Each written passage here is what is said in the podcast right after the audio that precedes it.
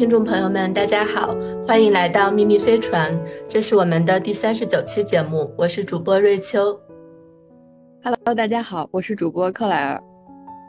那秘密飞船呢，是一档围绕着探讨个人成长、分享不同行业和领域经验的节目。希望我们的节目能让你们获得一些陪伴感和成长感。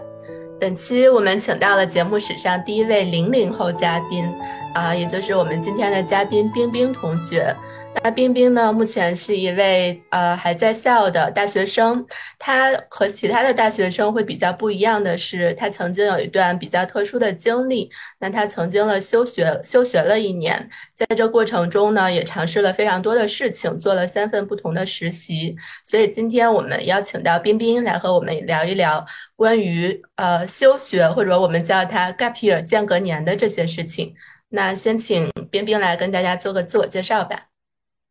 好呀，好呀，嗯，Hello，各位听众朋友们好，然后两位学姐好，我是冰冰，然后网名叫做冰冰子加一个下划线，然后大家也可以在小红书和 B 站找到我。目前是南开大学保险学大三在读的学生，中间呢 gap 了一年半，从一开始打算。边在快手实习边上学，然后到最后我在下决心休学，加入创业团队，然后最后呢，我又去了奢侈品咨询干了七个月的实习，中间还经历了两个月的上海 lockdown，这些经历呢，能够大概概括我的 gap 生活。然后如果说我要给自己找一个形容词让大家记住我的话，那我觉得。我是一个敢想敢干的非典型大学生，然后非常感谢两位学姐的介绍，然后以上就是我的自我介绍。欢迎冰冰今天来我们的节目聊天，欢迎冰冰，开心。那呃，刚刚你评价自己说是一个敢想敢干的大学生，我觉得这个评价非常好。这个敢想敢干，呃，在我看来，其中一个很重要的事情就是你当时毅然决然的选择了这个 gap year 嘛。那嗯，就首先想跟冰冰聊一聊，你当时为什么会做出这个选择呢？我我当时的整一个决策，其实有一部分是来自于我自己，就是。内部的想法也有一部分的外部原因吧。就我想首先从外部原因来讲一讲，因为呃，其实我的 gap 某一程度上也存在一点被迫的形式，因为当时刚入学的时候，就是我学的很多课程，我我自认为是超出了我的呃，就是一些难度范围的，就是学习我的学习能力范围。那这个时候我的学习是非常受挫的。因为一开始学了很多就是非常基础学科的一些东西，然后包括高数啊，然后 C 加加这些，然后这些其实是让我很受挫，然后也很难找到我自己的价值点，因为就这其中也存在了一些我自己对于应试教育的反思吧，因为我的在上大学之前的人生里不会出现这种学习受挫的情况，或者是说。我之前的人生当中，就是学习好是我非常重要的人生的一部分。然后这这个时候，我到了大学，就在学习这件事上反复受挫。然后这件事情就其实有一点在，就是毁毁掉了我之前对于我自己的认知和我之前对于我人生的一部分看法。然后就这一点，也就是说我在学校很难找到价值存在这一点，这个是一个外部的原因吧。就是在学习学业上的这个挫折，然后另一个方面呢，是我从高中开始，那个时候我其实我想考大学的想法，可能跟周围的同学不太一样。就是我在大我在高中的时候，我就已经开始很想做咨询了。就那个时候，我也已经知道有 M B B 呀，还有其他一些咨询公司存在。就那个时候，我就。特别想做咨询，然后想做咨询，我在倒推，就是我知道做咨询有比较高的学历门槛，然后也有他自己的 target school，然后我在倒推我高考我要去一个咨询的 target school，就是想以后想成为一个咨询顾问，然后在到了大学以后，就刚好顺着这一条职业的发展路径，我就想，那我在学习上的这种挫折，其实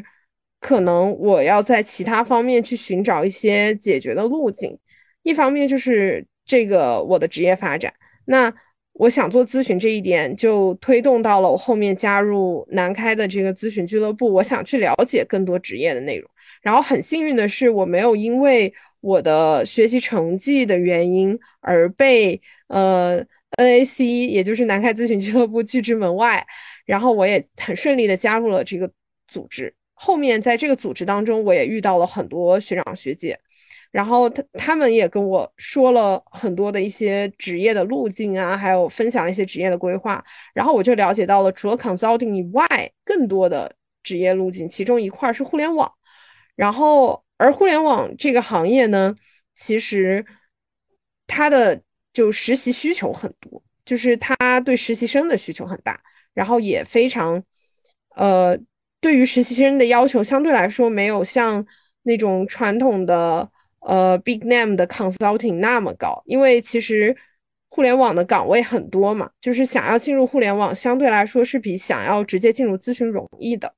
然后这个时候就推动了我，就进一步推动了我，我想直接去做职业尝试的一个想法。然后这两个点加起来，就让我成为了一个 gap 的同学，就是我想要去在。学习以外的地方，拓宽自己的边界，找到自己的价值，大概是这个样子。嗯，听起来还是你对自己的就整个的学习有一些反思，包括对职业上面未来的职业也有一些规划，还是挺清楚的。呃，我不知道能不能这么理解，就是你会觉得你做 gap year 这个选择是一个比较主动的选择，就是你呃没有遇到一些客观的被动的情况，而更多是自己从内心出发主动的来做的这个选择，是这样吗？我认为是可以的，但呃，就是我前面提到的那种被迫，某种程度上也是因为在。学校里的话，它还是更加学习主导型的。就是我觉得我当时也有一种情况是，如果我不选择 gap，我持续要在学校里进行这个学习，我可能也很难继续。就当时我的整一个就是对于学习的状态和我整个的精神状态没也相对没有那么好。就在这个角度上，可能也存在一点呃无法选择吧，但。就是如果要按比例的话，那百分之八十五都是我主动选择的。对，嗯，是的，呃，因为在我们这个录播课还没有开始之前，冰冰稍微跟我们聊了聊天。那当时他刚才他也有提到说，现在其实很多大学生还是会考虑 gap year 的这个事情的，但。也有很多人是因为一些被迫的原因吧，比如说现在就业市场很不好啊，大家可能找不到工作，所以就会想说，哎，那要不要 gap 一年？所以可能也也也是有一些学生们的无奈吧。所以呢，也希望这一期节目，呃，不知道能不能给到大家一些启发和一些新的思路。那嗯，刚才有提到冰冰在这个 gap 的过程中去做了一些实习嘛？嗯，能不能跟我们讲讲你在这个过程中的具体都做了一些什么样的实习呢？然后这个实际的经历和你在 gap 之前的想象会不会有一些差别？嗯，可以啊。然后就是这个问题，如果按照时间顺序来回答的话，就是我首先在休学之前先做了职业的尝试，就是我去了快手工作实习。呃，这一份岗位呢是用户运营，然后用户运营它其实是根据它平台内部的内容垂类来分的，然后我被分入了这个母婴垂类，然后当时这个是我初入职场，也就是我的第一份职实习，这一份实习的时间相对比较短，然后也有一个原因是因为我在这个实习过程中遇到了一些自己意料之外的状况，就是我发现。这一份实习，首先就是暴露了我作为一个呃纯粹的学生，然后进入这种职场，我没有办法去适应的职场的整一个环境，以及我在跟我的上司的沟通当中也存在一些问题，也就导致我在这就是快手这份实习当中，其实是受到了很多挫折的，或者是说我和我的老板也一直沟通不畅，然后导致了我最后的一个离开。那这个这其中其实从这第一步开始就已经打破了我对 gap 的整个想象了。就是这个冲击非常的大。之前我是觉得学习受挫了，那我可以再去拓宽我的边界。结果没有想到我的第一份实习经历也受挫了，然后这一点就是一下就冲击到我了，就会让我觉得说，难道就是我这个人的能力不行吗？或者是说，难道我这个选择也不对吗？而且我已经就是探索了这么多，也放弃了一些东西了。就这个时候，确实是会有怀疑自己的程度在的，但是我觉得当时的状态对于我而言，我自己也是因为相对坚定。就那个时候，我在面对当时职场的一些事情的时候，我没有说完全的去完全的去怀疑自己，就是我知道我自己的能力有不足，但是我还是明确我这个人。是一定是有价值所在的，就是我相信我自己的能力。那也是这一份实习的这个挫折的经历呢，让我就是让我更加坚定了这一点，就是我坚信我自己有这个价值所在，我也坚信我自己有这个能力，只不过是还没有遇到合适的。然后也因此就之中间的种种不顺，然后也就导致了我后面的离职。然后接下来的离职以后，我就开始郑重的，就是我在工作过程中，我已经决定休学了。然后休学结束，哦，不对，休学开始了以后呢，我就决定加入我自之前参与的一个活动的创业团队。然后在这个创业团队当中呢，它其实是给呃 VC 的机构，就是也相当于是给 VC 的机构服务的。那这些它的。创立是因为之前的天使投资公司很难招到大学实习生，或者说 VC 在呃几年之前还是一个相对比较金融行业里，在国内比较新兴的一个行业，就是有很多大学生没有了解到。然后呢，那这个这个组织它其实主要是帮助这些天使投资机构和在校大学生做一个链接。然后帮大学生找到想要的实习，也帮这些机构找到他们合适的实习生。然后我就加入了这个组织，因为我之前也有参与他们的活动，我非常认可他们的价值观。然后我在加入这个组织的过程当中，我也会发现就是创业的一些无奈吧，就是当时基本上就是处于一种。嗯，创业的一种很尴尬的境地，就是缺钱缺人。那这个东西就是我们当时想要解决很多问题，就会发现啊，可能就是自己的能力不足，或者是团队内部可能就很难做出我们想要的东西。然后，如果想要做出我们很想要的东西呢，那这个预算又很有限，就是两头都非常的困扰。然后，我们也做了很多努力。但是大部分情况还是会出现一点，比如说是呃用爱发电呐这种情况。当然，我觉得这个在就是一些小型的创业团队里面是就是很普遍的问题吧，因为确实就是资源有限，那很多时候就是要靠呃团队内部每一个人每一个成员的意志力去支撑。然后后续是因为疫情的一些原因，我们。比较难办线下的活动，那个时候还是二零二一年，所以当时就是决定，我们创业团队也决定说要转型去另外一个方向。然后，但是他们转型的方向呢，跟我个人不太契合，所以我后面又选择了退出创业团队。然后在这一段经历当中，又突破了我对 gap 的想象，就是。啊，原来创业可能是这个样子的啊！我之前对创业有想象，但是没有想到实际的创业可能会是这样。然后最后又就是离开了创业团队以后，我在就是在寻找下一份我到底应该去干什么。然后这个时候我又遇到了之前在 NAC 的学姐，她在上海，因为我当时创业团队在上海，然后她在上海，她说：“哦，我这里我我现在正正在做奢侈品咨询，然后我想要再给我自己招一个同事，因为他也是实习生，他他的 team 里也再需要一位，然后他拜托我帮他发一下这个信息，但其实我自己。”看到这个信息，我很心动，因为其实里面当时因为奢侈品咨询，他研究的很多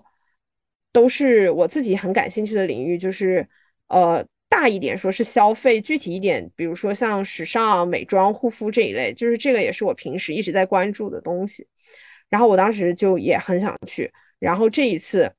我就近水楼台先得月，然后就呃也相当于是请这个学姐帮我内推了一下，然后我自己。经过面试、什么笔试，然后进入了这个岗位工作。然后在这个岗位工作，其实我是留有一点第一份实习的那种呃阴影在的，呃，不能完全算是阴影，但是我还是有点恐惧在的，因为我担心这一份实习我还是做不好，我担心我没有办法融入这样的一个职场。然后，但是我走到了这个职场当中，就我很幸运。遇到了非常好的老板和同事，然后在这里我能够感觉到我之前所说和所相信的，在这里得到了印证，就是这个也是突破我 gap 想象的地方，而且他在这个过程当中让我看到了人生的更多可能性，因为我之前都已经快要不相信热爱可以让人吃起饭了，但是我到了这份工作，我会发现其实我的同事还有我的，包括我的老板，他们其实都在做自己。爱做的事，就是都是他们喜欢的事情。那他们在做这些喜欢的事情的时候，然后同时有这样一份好的工作，然后还有一个比较好的 hours，就是这个其实比较刷新我的认知。然后我就是觉得，热爱也是可以让我吃起饭的，不是说一定要去那些呃投行啊，或者是一定要去做基金经理才能够让我吃得起饭。就这个其实。说起来听着很幼稚，但其实真的是我当时的一些想法。所以 gap 其实就是每一段经历都是在不断突破我自己想象的一个过程。但是如果要从整体的状况来看，我自己一开始对于 gap 是可以说是没有太多预设的，因为当时我自己从学校内走出学校，其实处于一个非常混沌的状态。就那个状态里，我很难去想象一个具体的生活是什么样子的，或者是说很多东西对于我来说都是第一次，我很难去想象它的样貌。所以，其实 gap 的整个过程，我就没有一个太强的预设，所以整一个过程都在突破我自己的一个边界和想象。对，这个就是我对于这个问题的回答。果然是好同学，很像老师提问，同学回答。嗯，我觉得你你刚才描述的这三份经历，其实是三个非常不同的领域，也感受到你在这个过程中的对一些 suffer，还有。自己的认知逐渐被改变、被打开的这样的一个状态。那冰冰刚才也提到，最后的这份实习，也就是在奢侈品咨询，对吧？在这里的这份实习，听起来是让你收获最大的。我还挺好奇的，因为虽然我我之前也是咨询行业，但是我没有做过奢侈品咨询，也没有接触过。对，也没有接触过这个咨询的分类。奢，在我的想象里，就是奢侈品咨询应该是那种，就很多宫斗，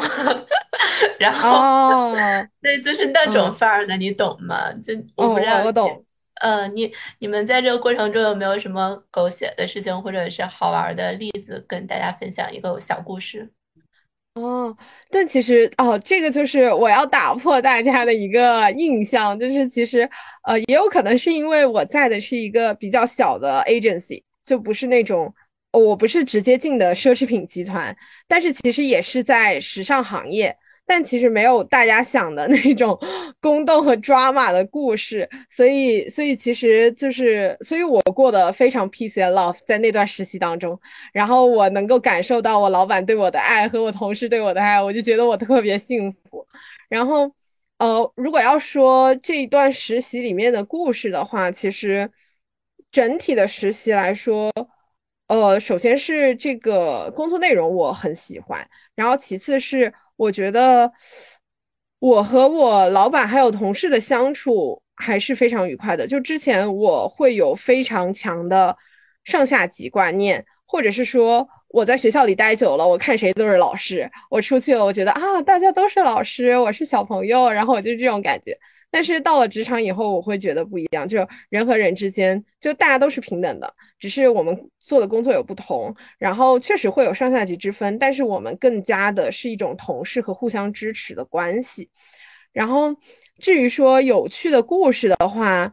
其实啊，这样一时半会儿还想不起来，因为我觉得每一件事情。不算特别有趣，但是都挺让我觉得幸福的。呃，如果要分享一件小事的话，那其实可能不是跟我老板的这个事情，就是这件事情其实非常的呃 impress 到我。就是我在那份工作的过程当中，我有一个习惯，就是我基本每天都会发我的 Plog，就是我会在我的朋友圈发九图，然后配字，就是我想要恢复恢复到一个。很积极的一种人生的状态当中，然后并且积极的去体验我的整个生活状态，然后并且记录我 gap 的这这些点滴，所以我就开了我在朋友圈相当于开了一个我自己的专栏，叫做呃冰冰 P log，然后每天都会发，然后记录我的日常。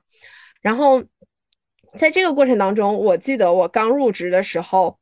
呃，我就是挺畏畏缩缩的，就是我就很害怕我做错事情。然后我当时，呃，拿到了我的工卡，然后我看到就是我的同事他们都有那种工卡的那种套子，就是可以挂在身上的那种工卡的卡套，然后我觉得那个卡套特别好看，然后我就很想要一个，但是因为我看到别的实习生都有，就是我觉得这个是会发的，你知道吗？然后我就一直在等，然后我没有等到，我就在想啊，怎么是是没有了吗？就是我当时其实有点遗憾，但是我谁都不敢讲。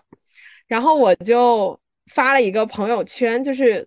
九图的朋友圈。那天我就大概说了，应该是我提到了，我说我觉得那个卡套很好看，然后也没有说想要什么的，就是就是觉得它很好看。然后呢，我看到别人都有，就很羡慕。然后结果我们公司的 HR 刷到了我的朋友圈，然后第二天我到了公司的时候，呃，就是。那个 HR 姐姐就突然发消息给我说：“你过来一下。”我当时特别慌张，我说：“啊，不会吧？不会是我做错什么事情了吧？不会是我的朋友圈里的图啊拍到了什么不该拍的东西吧？要把我找过去。”然后我去了以后，就是语气很严肃。但是我走到那里以后，那个姐姐就拿了一个卡套出来给我，她说：“啊，我看到你的朋友圈说你想，就是你觉得这个很好看，所以我就给你找了一个。”然后我当时就觉得，哦天呐，我真的好感动啊！我觉得就是有种被就是被人好好对待的那种感觉，就是感觉跟我的第一份就是完全打消了我对这个职场的恐惧，也完全的，就是把我之前在职场经历的一些可能并不太好的经历，就是。马上 cover 掉了，就我感觉我整个人就得到了治愈，就感觉在 HR 办公室的那一刻，就是感觉那个姐姐身上就是带着天使的光环，就是那种圣光笼罩着她，我就觉得特别开心。这个就是我觉得我当时一个很小的经历吧，但其实可能跟我的工作内容没有关系，但我觉得这件事情对我个人影响挺大的。嗯。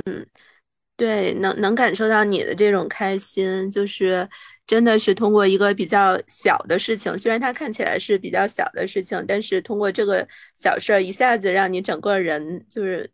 支棱起来了，感受到了那种被被关怀的感觉。嗯，对呀，就是这种感觉。哎，那我还有一个好奇的问题，在奢侈品咨询工作有 dress code 的压力吗？你们需要打扮的？穿着打扮上面有什么要求吗？嗯，穿着打扮上没有要求，但是呃，看到同事自己会有压力，就是因为我们的 agency 它不是一个完全做奢侈品咨询的，就是我们那个 agency 其实是呃一开始是靠公关发家的，就是里面有特别多就是潮人，然后网上不是有个词说叫做潮人恐惧症嘛？然后我觉得我有一些时候进入我的办公室就有这样一种感觉，就是大家都特别的，就是 fashion，然后我走进去，感觉自己，哎，怎么怎么感觉就是透露着透露出一股嗯大学生，然后又带着一种土土的味道，就是走在里面就有这样的感觉。就是周围的这种环境，就是会给我一种压力，但其实就同事们都很包容，大家也不会去 judge 你穿什么，就也不会去评判你。但是看到大家都穿的很潮，其实其实是会有一点恐惧在的。就但是没有就是公司上要求的 dress code 这样子。嗯，就是这种无形的压力。我我之前在咨询公司的时候，当时不是我的项目组，是我呃我同事他们另外一个项目组给保时捷做项目。然后呢，对，然后他们有一次去，应该是第一次去客户那里汇报吧，被客户嫌弃了，说他们穿的。客户嫌弃他们穿的西装不够好，因为保时捷的 sales 好像都是穿 Armani 吧。然后 没 然后以以后我们的同事每一次去那里都要就盛装打扮，穿的特别的对。所以这个还是呃，就是会跟随客户的这种 dress code 来，也挺有趣的。对对对，哦，那这么说的话，其实有，就是如果。如果是 team 里要去见客户的话，那大家其实有意无意的还是会穿一些呃，就是客户公司的单品，来表示我对这个会议的重视和这个公司的关切。嗯嗯嗯，刚才我们聊了很多，就是冰冰在这个过程中怎么找到实习，包括做实习的一些事情。嗯，因为我跟 Claire 毕业时间都好久了嘛，比较久了，所以实习对我们俩来说已经是很遥远的事情。但是我知道 Claire 在大学的时候是实习达人，所以不知道 Claire，如果你现在回头再去看大学的时候的那些实习，嗯，你有什么感想吗？我觉得刚刚听冰冰分享，我觉得特别好，就是他会呃。我觉得实习是一个 explore 自己喜欢的行业和公司的一个很好的方式，而且它就是非常低成本的试错。就是嗯就像冰冰一下经历了互联网公司，然后又经历了创业公司，又经历了奢侈品咨询，然后他在这个过程当中，前两个呃，第一个是非常不喜欢，然后第二个嗯，我没听出来喜欢还是不喜欢哈，就是可能跟自己想象都不太一样。嗯，然后第三个然后终于找到了自己非常喜欢的，但是其实第三个也是由于第一跟第二个的积累吧。然后就是，嗯，你就是在这个过程当中，我觉得是一个非常好的认识自己，同时也了解，就是说这个这个社会是怎么 work 的，就是它可以去帮你获取一些工作的经验，然后打造自己的简历，然后在你找工作的时候去让你有一些。些优势，所以我觉得我非常推荐，就是大学生做实习，前提是说你不是说特别的，就是比如说你你你可能以后想出国，然后你需要这个寒暑假的时间去考那个 GRE 或者是托福、雅思之类的，那你可能没有办法。但是在自己可以去有有时间的时候，我其实是非常建议的，因为就是它是一个，就是你你也不用特别长时间的 commit，你就是一两个月。嗯，你就可以发现，就是呃，学到很多东西，而且我觉得，嗯，就是刚刚冰冰说特别好的是，他从每一段实习他都能有一些收获，然后他都会去思考，然后同时他也不会因为自己第一份没有做的特别开心而否定自己的价值。嗯，我觉得，然后他终于就发现了，哎。那自己在热爱的这个奢侈品呃领域，然后还又能就是呃就是做自己热爱的事情，同时也能养活自己。就我觉得就是这个也也让我觉得特别好。所以我觉得 in general 我非常建议大家去实习。那就是说怎么找呢？就是你有的时候，嗯，我觉得最主要的就是说你要主动，就像冰冰，就是你可能你无论是说校友网络的推荐啊，学长学姐家里的这个亲戚啊。或者是说你参加了各种，就比如说刚刚冰冰也提到了一些学校的组织啊，有一些找工作 community，然后最后可能就是说你在你第二份实习的时候认识了一些人，然后这些人，然后可能是你第三份实习的一个来源，就是可能有的时候也是一些缘分。对，就是说你最关键最关键的是你要去 take action，就是你要行动，你要主动。嗯嗯，然后我我自己体我自己其实做实习，我没有做的像冰冰，我没有做的像冰冰这么好。嗯，因为我当时嗯只是呃局限在了我当时学金融的，然后第一份实习呢就去了那个宝马金融，然后也是就。是因为就是嗯学学姐啊，或者是推荐了这么一个一个机会，然后我当时是寒假，其实没实习多久，也就几周的时间。然后之后呢，我就开始在大学里边做那个 TEDx 的活动，然后呃，同时我又了解接触到了咨询这个行业。然后我做完那个活动，我们当时跟我一起就是请的一个嘉宾，然后他刚好就是认识。一个就是当时 BCG 的里边的一个人，然后我就让他去帮我 refer 了，结果他就帮我 refer 了，然后我就去面试了，然后就过了。然后，嗯，我当时也就是，嗯，因为就像跟云云说的，就是实习有 target school，然后我当时我们学校是非 target school 的，所以我当时能进去，觉得自己特别幸运，然后还挺努力的工作的。然后当时就是好做好这个你的经理交代你的每一件事情。嗯，然后我就当时就产生了一种执念，因为当时就是我就觉得，哎，就是我自己是非 target school，我已经进考 consulting，那我能不能就是说最后就真的去变把我自己变成 full time？嗯，所以我接下来的所有的实习就没有再去尝试其他的实习，所以我接下来所有的实习都是在咨询，只不过是把这个其他的这个就是三大咨询都试了一遍。然后还有去了一家欧洲的一个一个咨询公司，嗯，然后我觉得我最大的收获，现在回想起来，并不是嗯一个 full time offer，因为我最后也没有拿到。我最大的收获是我当时一起认识的朋友们，然后包括我认识他们，我现在跟他们都还是有有成为我最好的朋友，然后也有一直联系的。所以我觉得就是说我在实习的过程当中获得了挺多的，然后。我觉得就是如何，嗯，做好一份实习。我觉得我现在想想看，其实我并没有做的特别好。如果我现在再回去的话，我可能除了就是做好经理，就是交代你手头的事情，可能还是要让自己多思考，就是。为什么要做这个事情？然后多问问，然后多了解，就是其他的人在做什么，然后思考一下，就是他们为什么要做这个事情，然后了解这个公司是怎么运作的。然后我觉得，其实你有机会进入一家公司，然后接触到这么多嗯嗯人，然后在自己还是一张白纸，还是学生的时候，就是要多问问题。但是刚刚冰冰说那个一个小的那个那个。那个那个叫什么拜制的那个东西，那个套，然后都不好意思要。其实我也非常能够，嗯，relate。就是我记得我当时身边一起实习的旁边都是清华北大的，然后因为在北京嘛，然后我当时就是听到大家就侃侃而谈，然后大家一起分享自己的这个见解，然后有的时候我其实就不会不是特别敢去去分享自己的见解，然后就是我我当时就还觉得。哎，是不是就是挺不自信的呀？或者是说很害怕说错呀什么的？对，但是现在想想，其实完全没有必要。就是就是大家可能很多时候都不知道，大家只是就是非常轻松的去去思考。就是嗯，当然我觉得这些东西都是慢慢随着成长可能会嗯做的越来越好的。然后。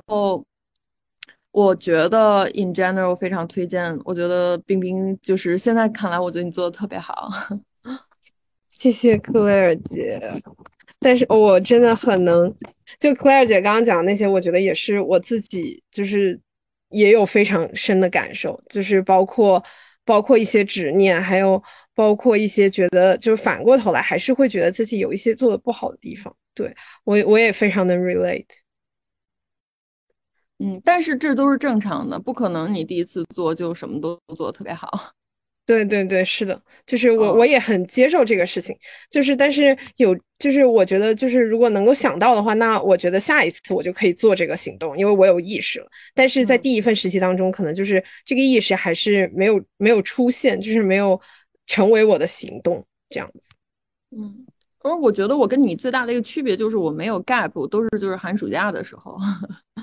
那我我觉得这个其实就是。在我的角度来说，如果没有 gap 的话，能够寒暑假做很多实习，其实也是一件很幸福的事情。因为我现在就是因为我的 gap，我在经历非常强的学业强度。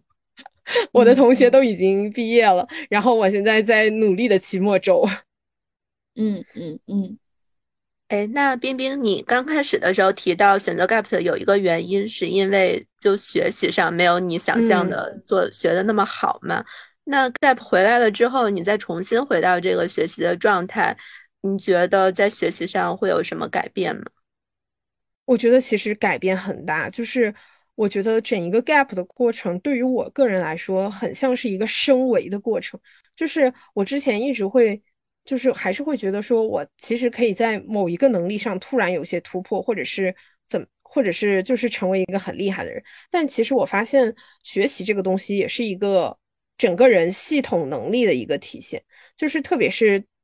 可能高中的可能就没有办法看出来，但是到了大学这一点其实非常明显。就我 gap 回来了以后，首先我在整个学习的过程当中，我会带有一些我自己在实习过程中在职场学到的一些思维去看我现在在做的事情。比如说，我之前学一个东西，我可能会觉得我每一个知识点都要弄懂，老师上课讲的，我觉得我都要弄会，我才是一个好学生，我才是一个可以拿高分的学生。但其实我去了职场以后，我再回来，我就会发现，首先一个东西，你可能一开始不可能就做到完美，或者是不可能就做到最好。就这个时候，其实我会允许自己，我会给自己更多的，就是。容给我自己更多的容错空间，让我去有时间，让我 take time 去做一些事情。然后其次就是在工作当中还很讲求一个东西，我觉得是目标感。也就是说，我不会再像以前一样，在学习过程中，我要追求所有东西都一把抓，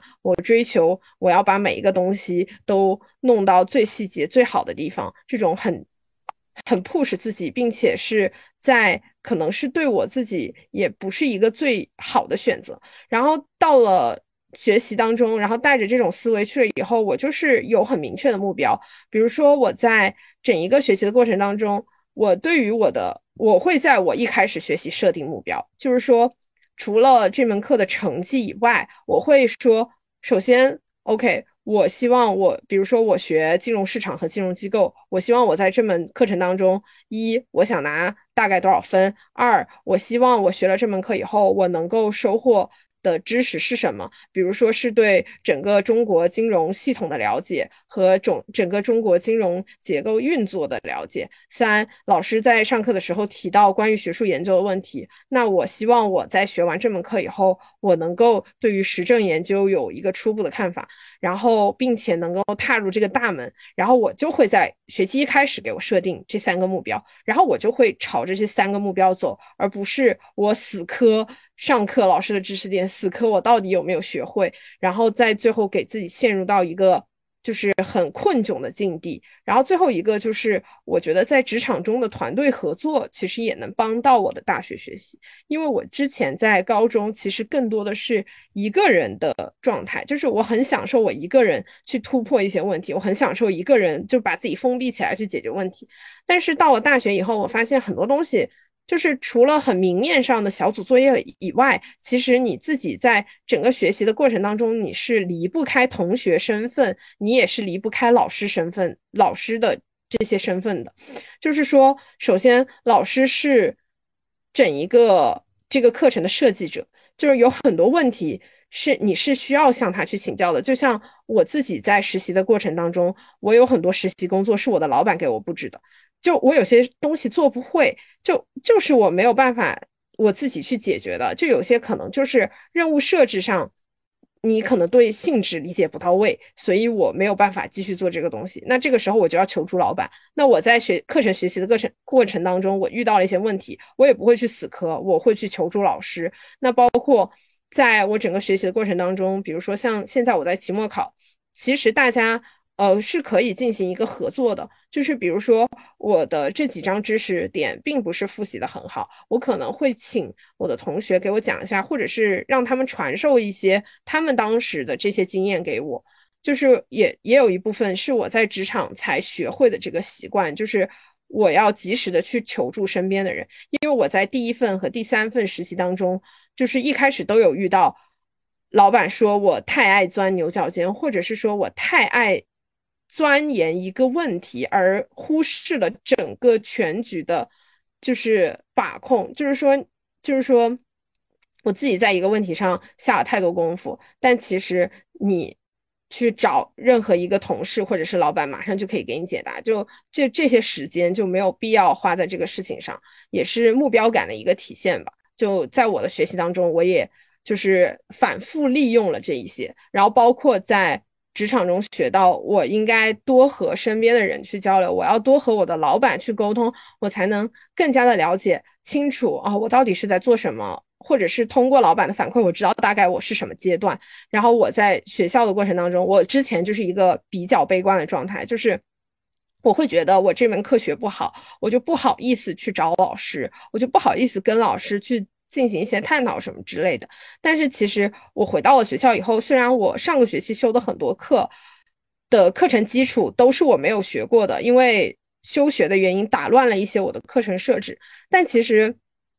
我相信我自己是有解决问题的能力的。就这个解决问题，它不是说呃一定是职场的问题，或者不一定是说就是生活的问题，就解决问题的能力也会体现在我的学习上。就我现在就很大胆的就会去找老师。比如说，老师一开始说，就就每一次每个开学第一课都会讲这个课程大纲设置，然后老师每次都会问啊，大家有没有什么问题啊？想问问题就随时问。就是我经历的课堂大部分都是没有人会问问题，就大家都很沉默，就可能有问题也不会问。但我现在就是，我觉得我就是这个课堂的学生，我就是课堂一份子。我的确就是在我的思考以后，我有一些问题，我就会很大胆的跟老师说。问老师，然后跟老师讲，包括我自己在学习上遇到的一些难处，包括我之前没有上过一些基础课程，我觉得我也其实其实这个就是对于我来说非常难的方面，我也会很及时的去跟老师分享我的这种担忧，并且去跟老师寻一起去寻找一种比较好的解决办法。那这些其实，在在某种程度上都帮助了我，就是把这个课学得更好，而且当。我和老师产生更深的 relate 的时候，这个时候老师就是会对学生有一种关注，然后其实反向也在监督我去不断的促进我学习这个过程。所以总的来说，gap 其实在职场的这些经历，我也反哺到了我的学习当中。也就是说，我现在回来就在学习上受挫的那种状态已经改善很多了，然后并且我也可以利用一些。这样的能力，当然也有一个原因是我现在学的东西，就是跟之前的课程比起来，就更偏向一些实操啊，或者是说很具体的问题解决，就不像在像大一那种很纯理论基础的，就就我也让我认识到了一些事情，就不是说一次失败就会次次失败，也不是说我之前的学的不行，我后面就一定不能做什么东西，就都不是这样的，就也让我更有学习的信心吧。就是这个是，就是我自己的一些看法。我的天呐，我觉得你刚才说的这一段关于如何学习讲的非常好，就嗯，让我突然想到，其实大学生应该发展的一个很重要的能力就是学会如何学习，因为这个学习跟我们高中时候的学习其实是有本质不同的。高中的时候，可能尤其是在中国教育的这个环境里面，高中的学习更多的还是做题，但是，但是大学的学习是非常不一样的，而且像。冰冰刚才讲的，大学的这个学习能力一旦被积累起来，这个能力会伴随我们一生的。它也可以运用到工作中，包括生活中，呃，最终表现出来一种解决问题的能力。那这个时候，心里面，我的心里面是会有比较比较有底气的，因为我知道我已经具备了这种解决问题的能力。那无论是以后在生活中、在工作中碰到什么问题，呃，就不会害怕。嗯，因为反正就是问题嘛，问题就是可以被解决的。对，我觉得，嗯，这个还是非常好的一点。另外就是你说的，嗯，看似工作跟学习没有什么直接的关系，但是你在职场中的这种经历也能反哺到你的学习，这个我也特别认同。它让我想到一句话，我之前听过一句话说，生命的窗口是渐次打开的，就好像是。呃，跟这句话描述的这种状态是一样的，呃，好像是你之前一直在学习这个道路上走走走走走走，但是你碰到了一些困难，那这个时候你去发展了一些其他的东西，比如说尝试一些实习啊，尝试一些别的事情，那别的事情它可以从另一个维度来来。反哺你的这个学习，那学习也可以反哺你的其他的维度。所以呢，就是在这种探索的过程中，我们一个一个打开了不一样的窗口。那最终这些维度都叠加在一起，就达到了刚才冰冰你讲的这个升维的效果。这个听起来就是一种，嗯，我觉得人大概就是这样子成长的。对，嗯，对，对，就就这个就是我 gap 当中非常宝贵的一个经验，就是我觉得，呃，就总结的真的很好，就是我就是觉得，呃，首先是我经历了一个完整的成长周期，就是这样子会让我觉得，哦，原来人大概是这样成长的，因为我之前就是。在高中的阶段嘛，就没有这种很多的机会去看自己到底是怎么成长的，或者是说我的成长就只是在学业成绩上的成长。但是这一段经历会让我完整的感受成长。然后还有一个点就是学姐刚刚提到的，就是解决问题的能力，就是我是真的会感觉到自己有底气。我之前回学校都是很紧张的状态，但是我这一次。回来和我上一次回学校，我都非常有底气，就是我相信我自己可以解决问题。然后问题嘛，要么你就解决，要么你就就是要么就是没法解决，那你就去做别的。然后我就是觉得，嗯，不过就是这样。然后我就会就是很有底气的去面对一些事。就这两点真的对我非常重要。嗯，也特别为你现在这个成长和变化感到开心。谢谢学姐。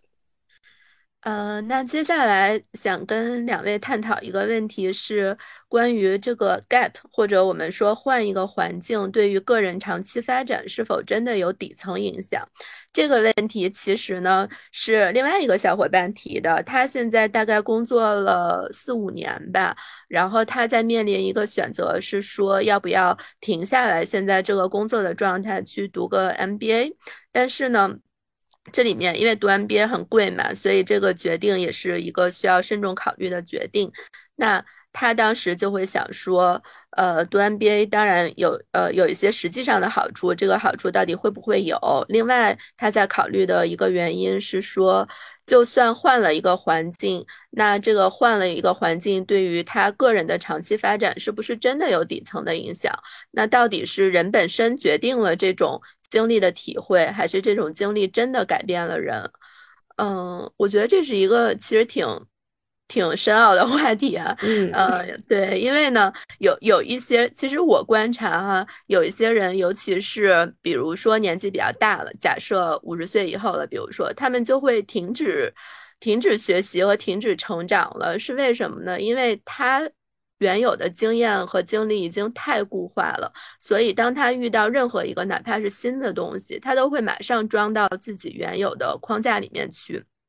那如果如果装不进去的话，他就是把装不进去的东西舍弃了。然后如果装进去的话，那他还是用原有的框架来看待新的问题。所以这样子的话，即使他经历了再多的事情，嗯，他其实也在。还是在用他原有的视角来看问题，那这个时候经历对他的影响就没有那么重要，因为他已经，呃，他看到的全都是他自己想看到的东西。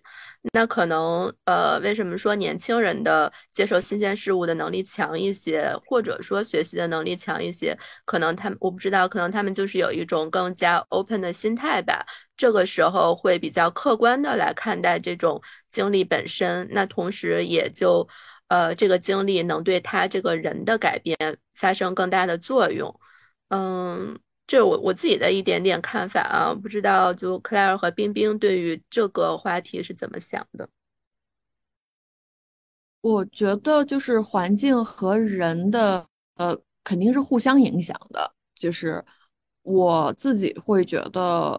有一句话叫“人是环境的产物”，我不知道就是这个这句话就是说到底是不是嗯，环境对这个人到底是有没有什么决定性？但是我确实觉得环境对人的影响是巨大的。就是现在想来，就是说。就先先说我我，因为我在新加坡、纽约和湾区都住过一段时间，然后我就会发现，我在新加坡的时候很喜欢旅游。那原因是因为新加坡太小了，就是你从左到右开一下，就一个小时也开完了。那在纽约的时候，我就很关注时尚，很喜欢逛街。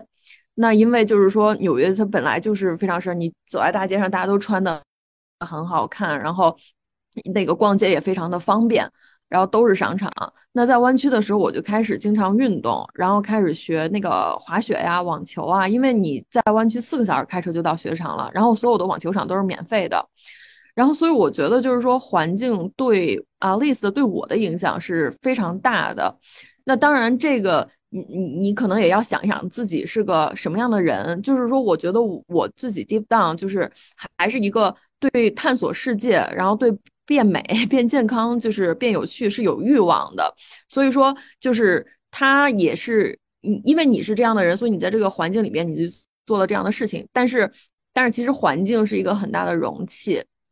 然后包括就是说，你去到一个环境，你接触到的人也都是可能是不一样的。然后不是有一句话叫说，你是你身边这个经常接触的这个七个人的平均嘛？就是你你比如说在湾区，你身边接触的都是这个嗯这个创呃创业呀、投资呀什么的，你可能你自自己不不经意的就是摄取了很多这方面的信息，那你可能就是在在就是你自己的关注。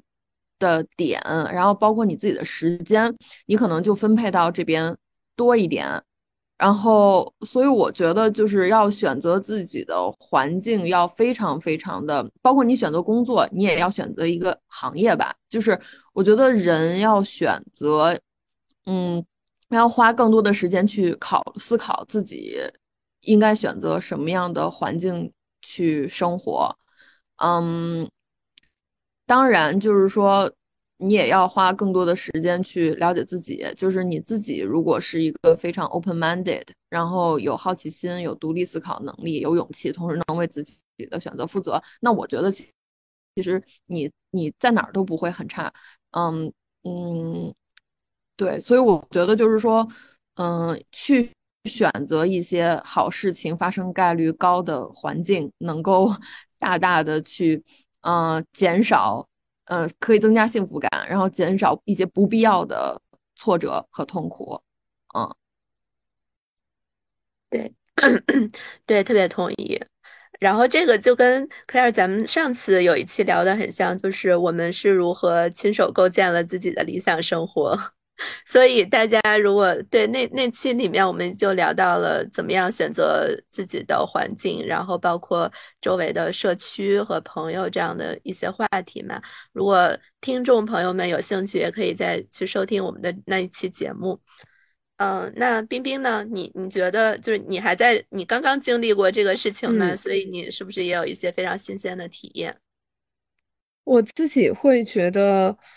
就是从我自己的这个成长阶段来看的话，我是觉得 gap 对我影响挺大的。就是我觉得还是环境对于我的影响，因为在此之前。呃，就是如果从这个问题来看 gap 的话，我觉得 gap 对于我而言像是我去找更多的镜子。就是在此之前，我很难知道我到底是一个什么样的人。我被我已经被应试的体制磨灭的没有了喜恶之分。就是我觉得只要是对我好的我都 OK，只要是我呃，只要是大家说不行的，或者是只要是世俗意义上不好的东西，我都摒弃。就是我。有点不知道自己想要什么，或者是说我根本就不知道我想要什么，然后我连我自己的喜好都不知道，所以我也相应的就也没有什么标准。我好像又什么都行，但是又好像什么都又有一点又差点那个意思，就是这种感觉。在在 gap 之前就是这样的，但是我 gap 结束了以后呢，我就是或者是说我在 gap 的这个过程当中，我就是在去找那些镜子，去找那些样本。去扩大我对这个社会的一个观察量，就是跳脱出我之前的那种在校园里只能看到的一种或两种的生活范式，我走到了整个，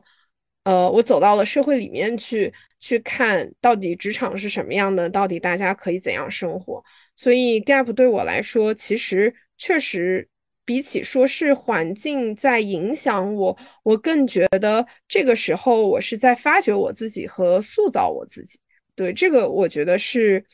gap 对我的这在这个阶段的影响。因为我因为每个问题也没有标准答案，就是如果是从我的这个成长阶段来说的话，我认为是非常好的。那其实我也就是很推荐大家。尽早的 gap，就是如果有有可能的话，我觉得早点 gap 其实非常好。就是就是之前，因为我们在群里讨论过这个问题嘛，然后就是学长之前那个 Bill 学长他就说，就其实他某种程度上更像是一个滚雪球的过程。就是如果你越早开始的话，他可能就会从一开始帮帮助自己积累比较多的势能。对我觉得就是我我就是大概这么想。嗯，对，那呃，刚刚聊了很多 gap 对你的就积极方面的一些影响嘛，嗯嗯，但是你在这个过程中有没有焦虑呢？因为毕竟刚才也提到，跟同龄人同学的节奏是不一样的嘛，大家在上课，在考试，在升到下一级，然后你在这种所谓的职场里面做一些实习。嗯，不知道在这个过程中会不会觉得自己的节奏在整体上会比同龄人慢了，或者是打乱了一种你所谓的正常的人生的节奏？这种焦虑感，冰冰你会有吗？我想了一下，其实这种焦虑的状态比较少，但是也存在过。然后比起我觉得我比同龄人慢，我更倾向于一种。就是我放弃了一种呃快慢和时间的概念，就是我认为，就是整体大家所有人的就是成长轨迹或者人生轨迹，其实都是在一条线上，就是上下波动的。就大家不会，就是百分之九十的人，或者是百分之九十九的人都不会太成为一个偏差值。就大家的人生其实。就是，尤其是我像跟我一样差不多背景的同学，大家的人生其实都是在一条线上上下波动。就是所以说，我觉得这个时候我就会摒弃快慢这种思想，因为其实大家都会最终都会回归到一条线上，只不过是这个时间你在探索哪个版图，这个时间你就是每个人都有自己的时区嘛，就大家走在哪条路上，就是我对于快慢倒没有什么。呃，这种很强的焦虑感，因为就是我大概摒弃了这种想法，然后但是就是当自己和主流不同的时候，确实是会有一种慌张感的，就是你会觉得，哎呀，身边好像没有人跟我一起走了，就这个时候好像我面对什么问题我都得自己解决，面对什么问题我没有办法再去看一些经验什么的了，但。其实我真正的深入到 gap 当中去，其实发现这种焦虑也是很少的。因为对于我来说，我觉得我只要想定了一个问题，那我就会觉得我就去呃尽力的去解决它，然后以至于说这种嗯这种焦虑都会化作非常具体的问题，从而消失。就是我觉得这种提到的这种焦虑。哦，这里就涉及到一个如何应对这种焦虑。我觉得刚刚提到的这些焦虑，其实更多的存在于对于我而言，其实更像是一种对于难题的想象。我把我的困难想的太大了，我把问题想的太大了，从而这种东西和恐惧笼罩着我，形成了一种焦虑。那其实我觉得对抗方法或者是应对的方法其实很简单，首先是。你会认识到自己焦虑，这这个其实是问题的第一步。就是我之前在学校里，我发现不了我自己是一个焦虑的人，我甚至觉得这种状态就是一个正常的状态，可能是因为之前的学习环境的原因，我就会觉得啊，这种紧张焦躁的状态好像就意味着我马上就要成功了。但其实它是一种焦虑，我没有意识到。但是 gap 首先是让我意识到了焦虑这个问题，其次关于如何应对。如何应对，其实就是我刚刚有提到，我把这些焦虑都化作非常具体的活动，包括我在 gap 的过程当中，我每天会发我的 plog，就那个 Plog 其实很大程度上缓解了我的焦虑，就是或者是说很大程度上让我发现了生活的具体，就是我每天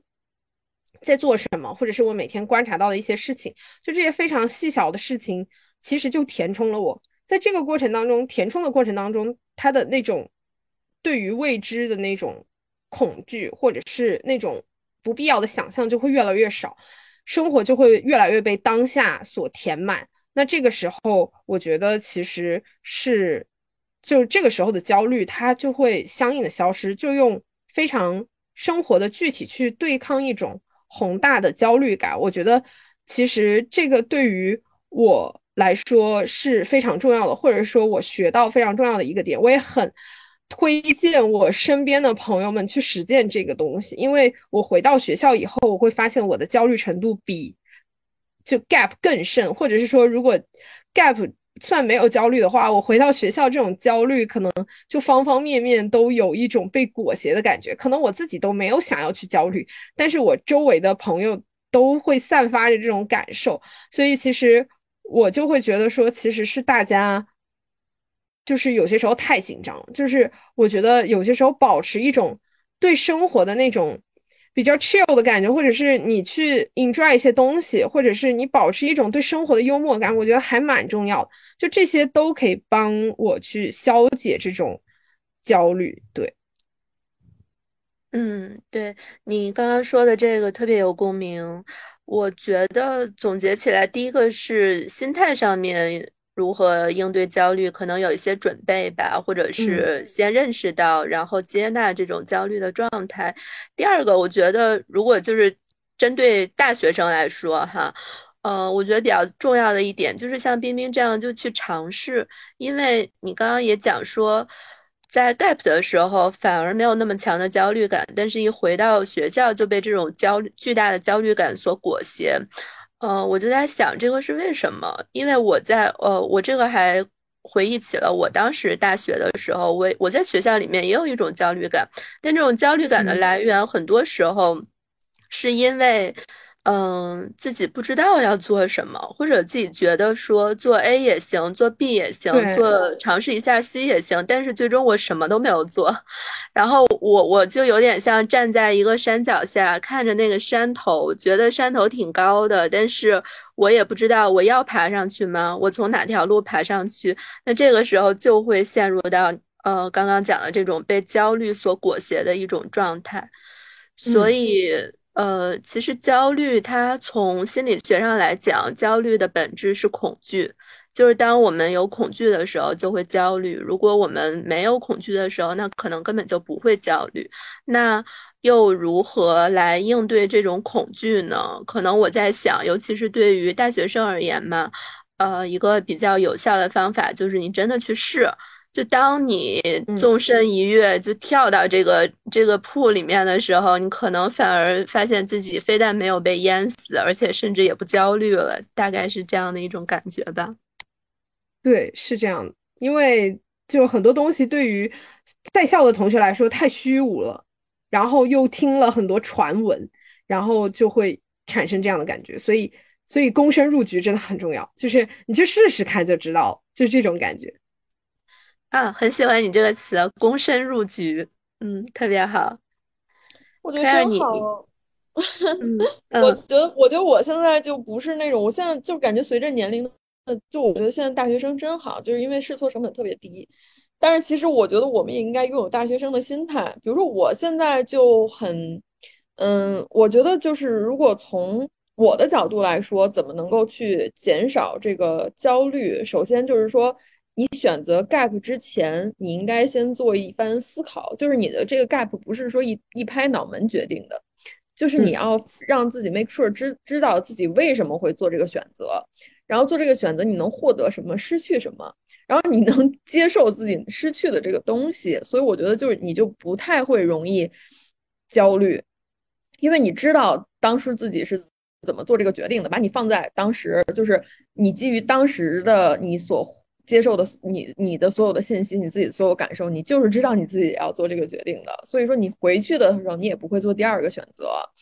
那我觉得这个可能能一定程度上缓解一些这个不可控的焦虑。那就是当你做了这个这个选择之后，你可能还是会焦虑，但是它很大可能上是一个可以控制范围内的焦虑，因为你要知道，就是即使你不 gap，就是你不为 A 焦虑，你也会为 B 焦虑。对，重要的是说你要发发现一个你有没有一个。自己的可以去处理焦虑，或者是和焦虑共处的方法。那我自己来说是运动，然后有些人可能是睡觉，有些人是可能跟爸妈聊天、跟朋友聊天等等等等。就是说，我觉得现在我们要接受一个事实，就大家或多或少都生活在一个比较焦虑的环境，呃当中。那我觉得最重要的是说，你要知道自己。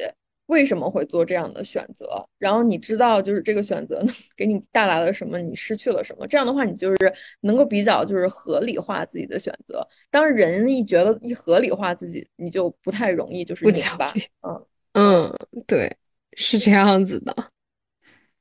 哦，我非常认同 Claire 的这个角度，就是你刚才最后讲的人要合理化自己的选择。就好像是我们上期也聊到，对 对，就好像我们上期也聊到这个问题嘛。就无论你是在公司里工作，还是你做自由职业，还是你是一个学生，还是说你你在 gap，你都是在玩自己的游戏。但是当我特别认同我自己的游戏，我也很合理化我自己的游戏的时候，我就玩的更好。嗯，有有，我现在想可能是这样子。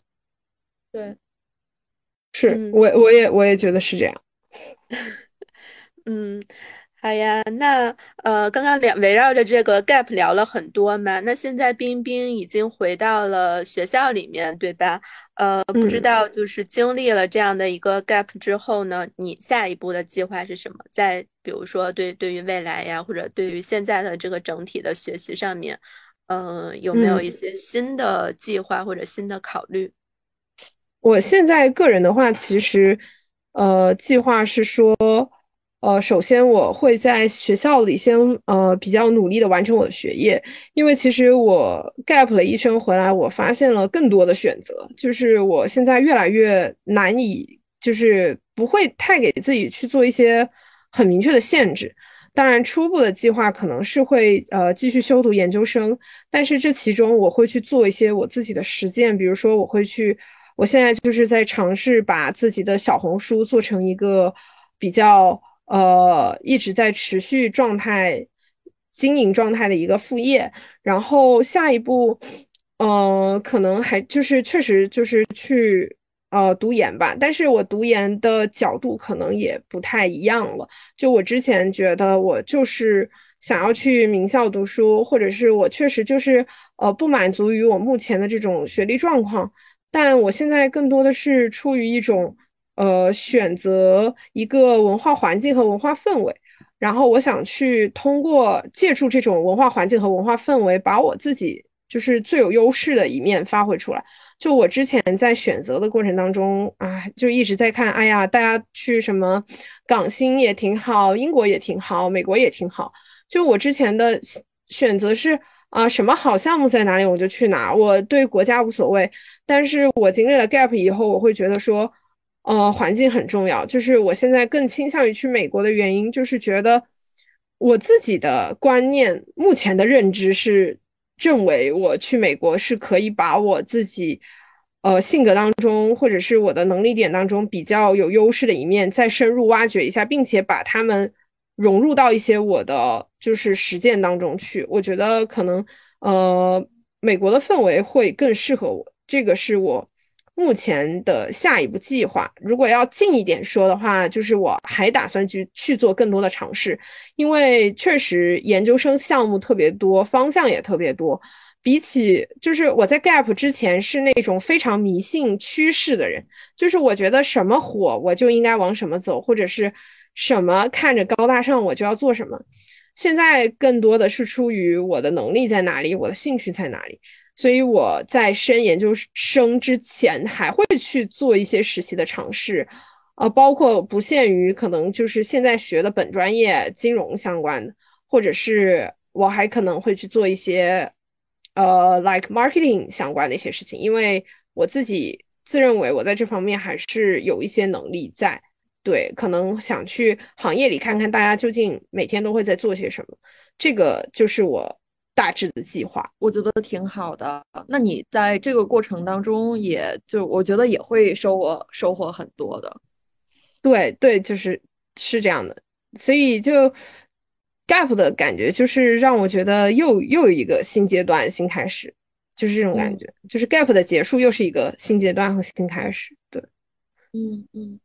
那 Claire 姐，你觉得就是美国的氛围是会是我想象的那种样子？我觉得这个真的 depends on 你去了哪个城市、哪个学校，然后遇到了什么样的同学。嗯，就比如说很多人，比如说去了快手，那可能一下我也认识一下在快手待了六年的，然后我也能够知道，就是这种去了几天就裸辞的，就是说他很难去，嗯，去去。很难去预测，但是 in general，我觉得我还是比较看重你是一个呃什么样的人。我觉得你把你摆在非洲，我觉得你也能 学到很多东西。对，我觉得我现在就就是我，我甚至有段时间就觉得啊，做世界公民也挺好的，就每天都就是感觉有一点，就有一点啊胡思乱想的感觉。但其实确实，我我还是觉得。就是持续在学习的一个状态也是蛮好的，就这个这个也也花了很多时间去培养这一点，因为我我觉得在此之前的应试的这种整个的训练对我这个人其实束缚还真的是挺大，然后所以就刚刚说到就是说去非洲好像也行，我觉得确实也是可以，因为我好像掌握了一种习惯，就是去持续的学习和探索的习惯。就这个东西，就就因为它已经在我身体里了，所以我好像在哪里也都可以发挥它，就大概是这种感受。嗯嗯，但是我觉得来美国还挺好的吧，就是是一个，因为就是很多，就是又是一个不一样的环境，然后我也很期待，就是看你会在一个新的环境被激发出一些什么样，嗯，新的 adventure。哎呀。我我现在就非我也很期待，好呀，那我们就啊先在这里结束，然后之后啊，如果你有一些什么新的 update 呀，或者是你有一些什么新的想法呀、新的问题呀，我们可以继续在线下呃随时跟我们联系。好，好呀，那最后。啊，感谢大家的收听。啊，关于这个话题，如果听众朋友们有什么想法，欢迎在评论区或者秘密飞船的听友群跟我们互动。然后我们非常期待能够知道你们的故事，一起碰撞更多的火花。如果你喜欢我们 podcast 的内容，欢迎你点赞并分享给可能感兴趣的朋友。如果有任何建议和反馈也可以在评论区给我们留言，我们都会很很认真、很认真的看并且回复的。那最后，如果你用 po 呃 Apple 的 Podcast 的收听，也希望你花几秒钟给我们打个五星好评，让更多的人了解到我们。那我们下次再见啦！好，拜拜，拜拜，拜拜，下期再见，拜拜。